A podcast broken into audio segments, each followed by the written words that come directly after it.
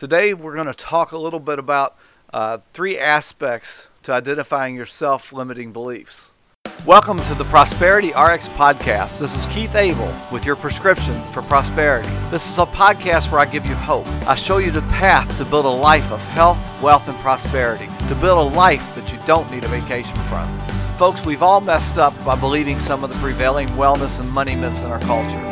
The turning point in your life, however, comes when you're willing to own up to it take your health and your finances into your own hands, to claw your way out of whatever's holding you back and never live in that lie again. Let me ask you, what good is your wealth if you have poor health? And what good is your health if you have no wealth? If you're willing to own up to it, to accept that you do have the power to change your circumstances, and that you're willing to do whatever it takes, then this podcast is for you. Humorist Josh Billings said, Health is like money. We never have a true idea of its value until we lose it. Truly can change your life and start on the true path for good health, financial peace, and prosperity. So let's get on with the show. Limitations seem real when we lack faith and belief. With faith and belief, anything is possible. People have these limiting beliefs of, I'm too old, I don't have enough experience, or someone else has probably done this already. These are just some examples of self limiting beliefs that can prevent you from achieving your goals in business or in life.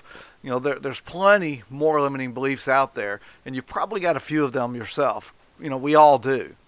Limiting beliefs are those beliefs about ourselves which constrain us in some way. Just by believing them, we think or or do or or say things that inhibit us. And in doing so, we impoverish our lives. Limiting beliefs are often about ourselves and our self identity. The beliefs may also be about other people and, of course, the world in general. So I want you to, you know, stick around a little bit today. Uh, in this uh, particular episode, we're going to explore three different aspects of self limiting beliefs. Number one, defining what are self limiting beliefs. Number two, exploring some of the examples of, of belief, self limiting beliefs in business. And then we're going to go through the process of identifying our own limiting beliefs. And then uh, in our next episode, which will air in a few days, we're also going to explore the six keys of overcoming your own limiting beliefs. So stay tuned for that. Now, this could be a very powerful exercise for you. If you've been trying and failing to reach certain goals that are important to you, it could be due to self limiting beliefs. What's worse, you may not even be aware that you hold these beliefs, let alone how to overcome them. So, if you're ready to take a big step forward in achieving what's important to you, let's get started by looking at the limiting beliefs that are within us. So, what are self limiting beliefs? To put it simply, self limiting beliefs are assumptions or perceptions that you've got about yourself and, and about the way the world works around you. These assumptions are self-limiting because in some way they're holding you back from achieving what it is that you that you're capable of doing. That's just kind of a quick overview, but you know, let's let's kind of unpack it and, examine each of the different components that are involved with self-limiting beliefs. And we're going to start with uh, beliefs you know, how those beliefs are formed.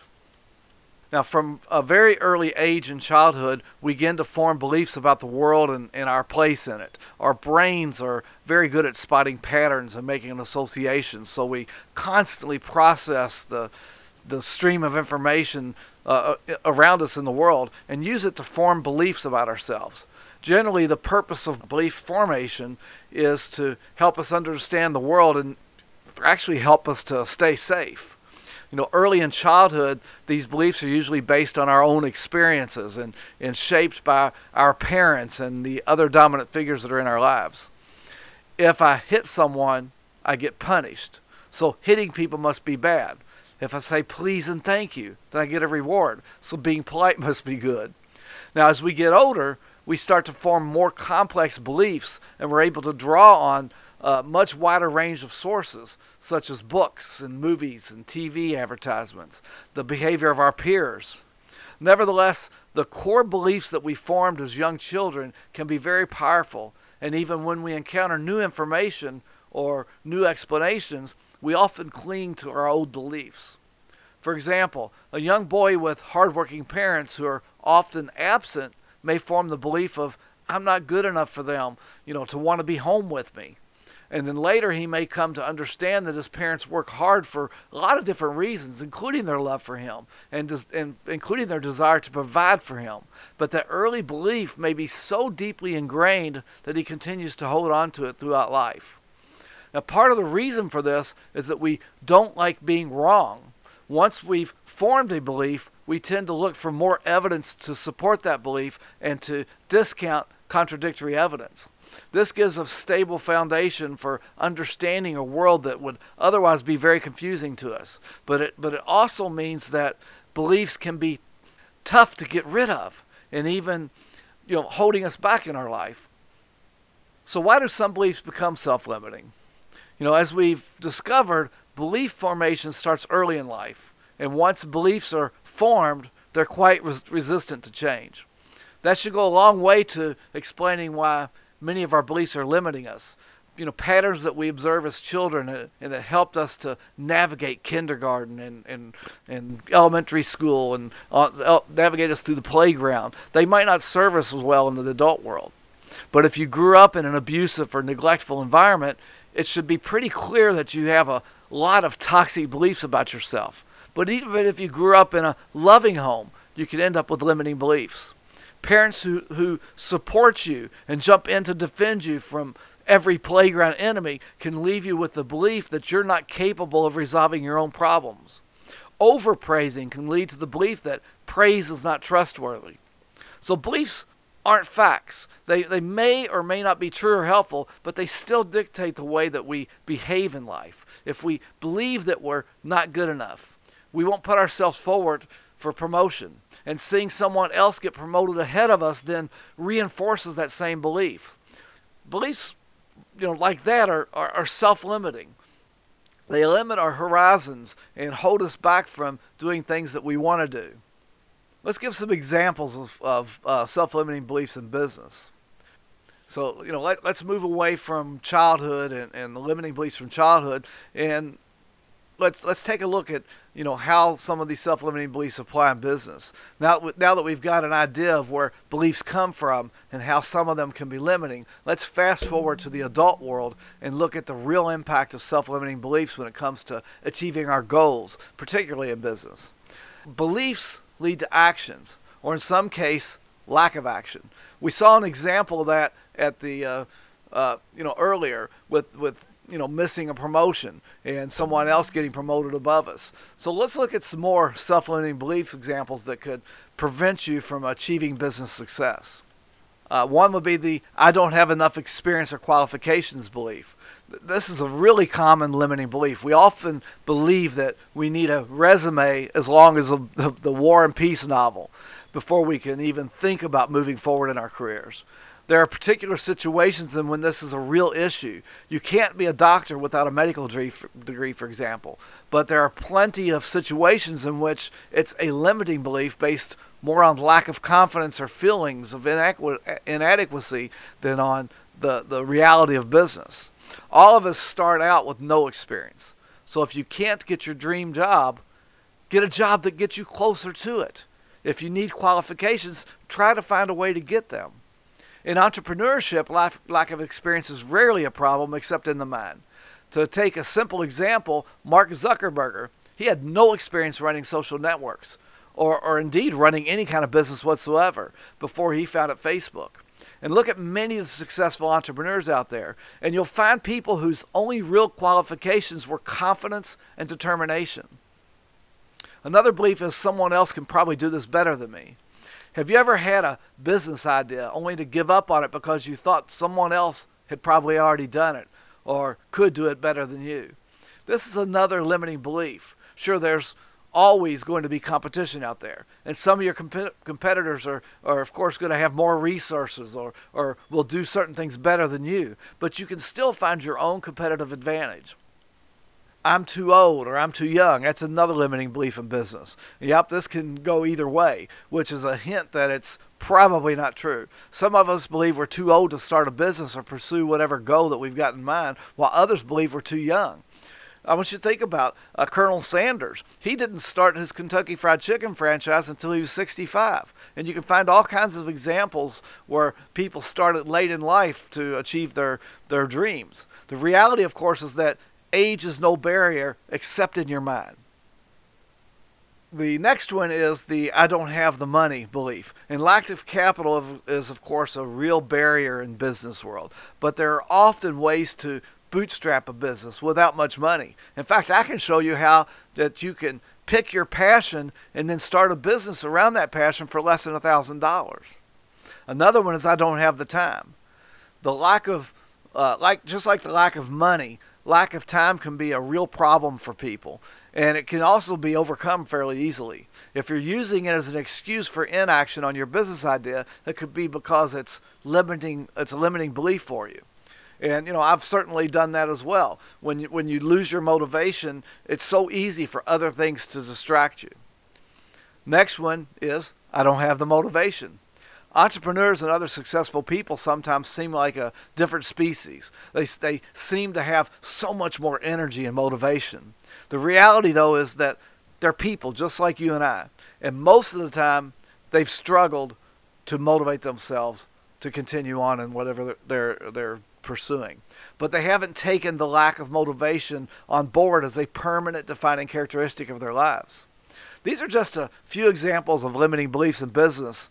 You know, there's loads more of them out there. And sure, uh, you know, there's beliefs that you you know shouldn't do something unless you you can do it perfectly and and there's the belief that you're defined by your failures and, and so many more beliefs that are that are out there that that uh, hold you back in business and I'm sure you can think of some of them right now so let's look at how to identify our own self-limiting beliefs now most limiting beliefs are subconscious so it may take some work to uncover them. Here's some strategies that you can use to discover your own self limiting beliefs so you can uh, face them and overcome them.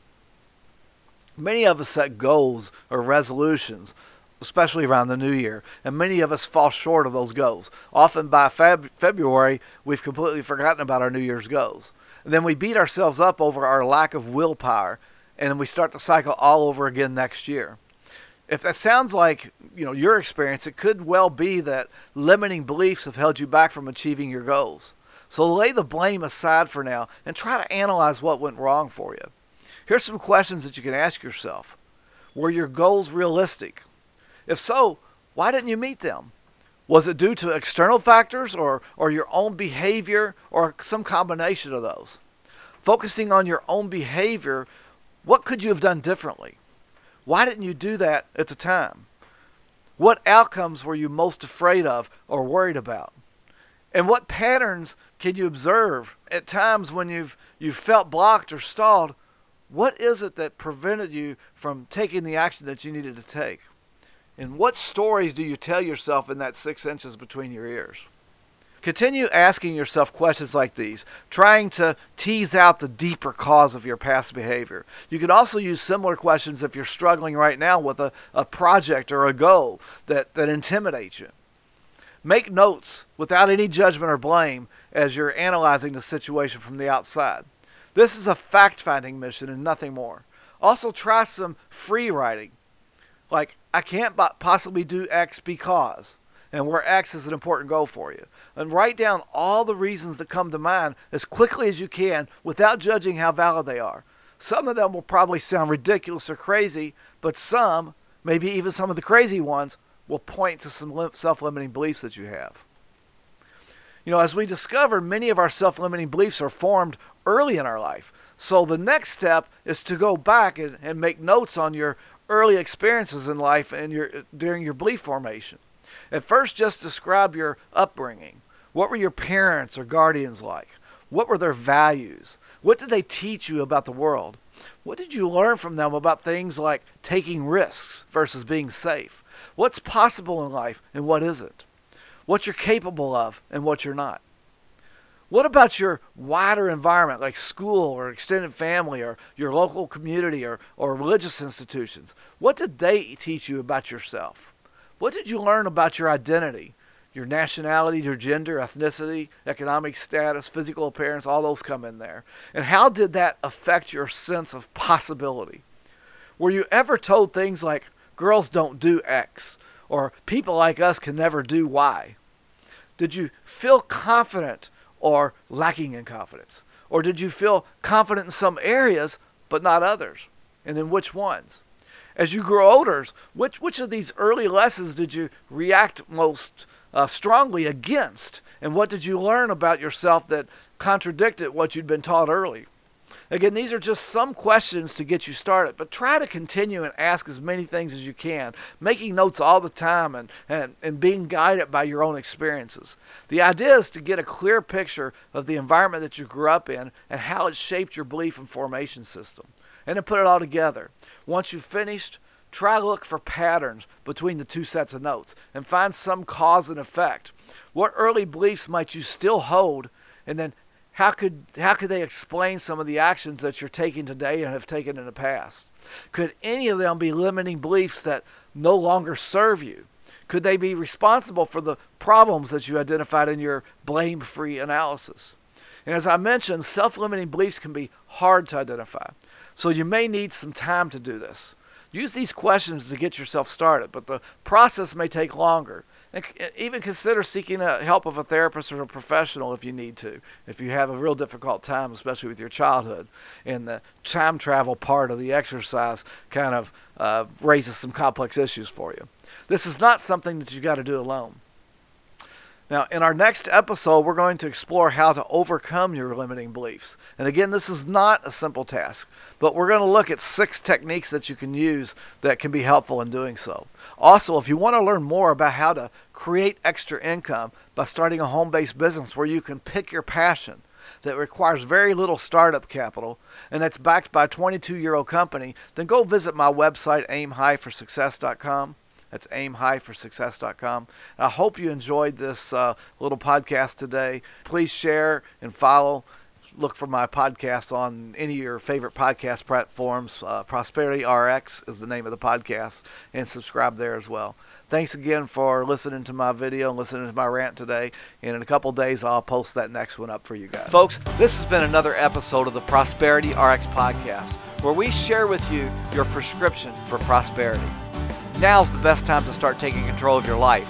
And as a loyal listener, I've put together a free course that you can take that will walk you through the steps of setting up and following a spending plan so your family can also get on the road of financial peace and prosperity. To get that course absolutely free, visit spendingplanclass.com. And if you enjoyed this episode, I hope you like and share it.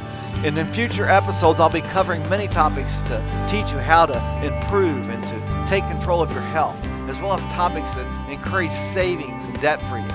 After all, what good is your health if you have no wealth? And what good is your wealth if you have poor health?